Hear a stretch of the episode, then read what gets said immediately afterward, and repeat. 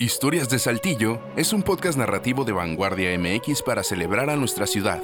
En este episodio presentamos el actor saltillense que se cambió el nombre y llegó a Hollywood.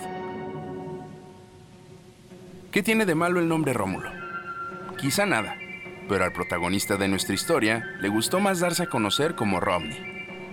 Cuando nació en Saltillo el 26 de enero de 1902, sus padres le llamaron Rómulo Larralde, igual que su padre quien fue uno de los cofundadores del Banco Coahuila. Al pertenecer a una familia sin complicaciones de dinero, Rómulo tuvo la oportunidad de estudiar en la Ciudad de México, París y Nueva York. Su pasión, el cine y el teatro principalmente. Ya en el mundo artístico dejó de lado su nombre original y pasó a ser Romney Brent.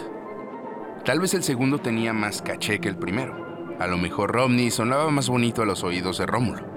Vaya, si Stephanie Joan Angelina Germanota puede hacerse llamar Lady Gaga, Benito Antonio Martínez Ocasio dice que es el Bad Bunny y Peter Jean Hernández quiere que le digan Bruno Mars, ¿qué diferencia hay con nuestro personaje en este texto? El punto es que desde los 20 años, el nombre de Romney Brent comenzó a aparecer en diversas producciones de manera continua, en algunas como actor, director o autor de comedias y musicales. Su salto a la actuación fue en He Who Gets Slapped, un romance desarrollado en el cine mudo. A partir de ahí se estableció como actor durante los siguientes 35 años.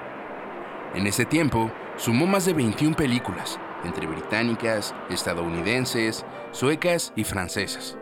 Siempre estuvo allegado al teatro y también participó en programas de televisión.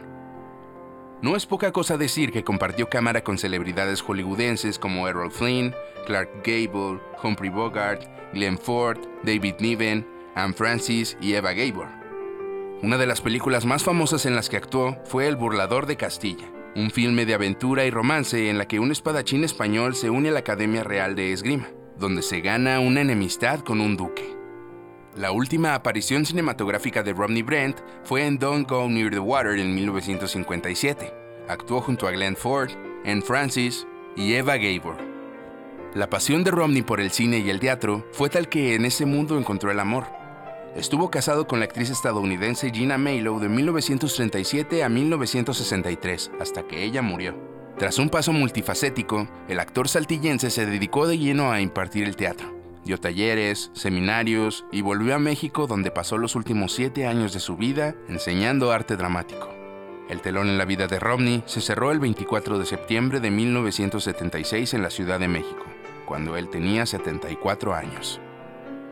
Esta historia fue investigada por Adriana Armendaris, narración y producción de Ramiro Cárdenas, idea original, Carla Guadarrama, Adriana Armendaris y César Gaitán.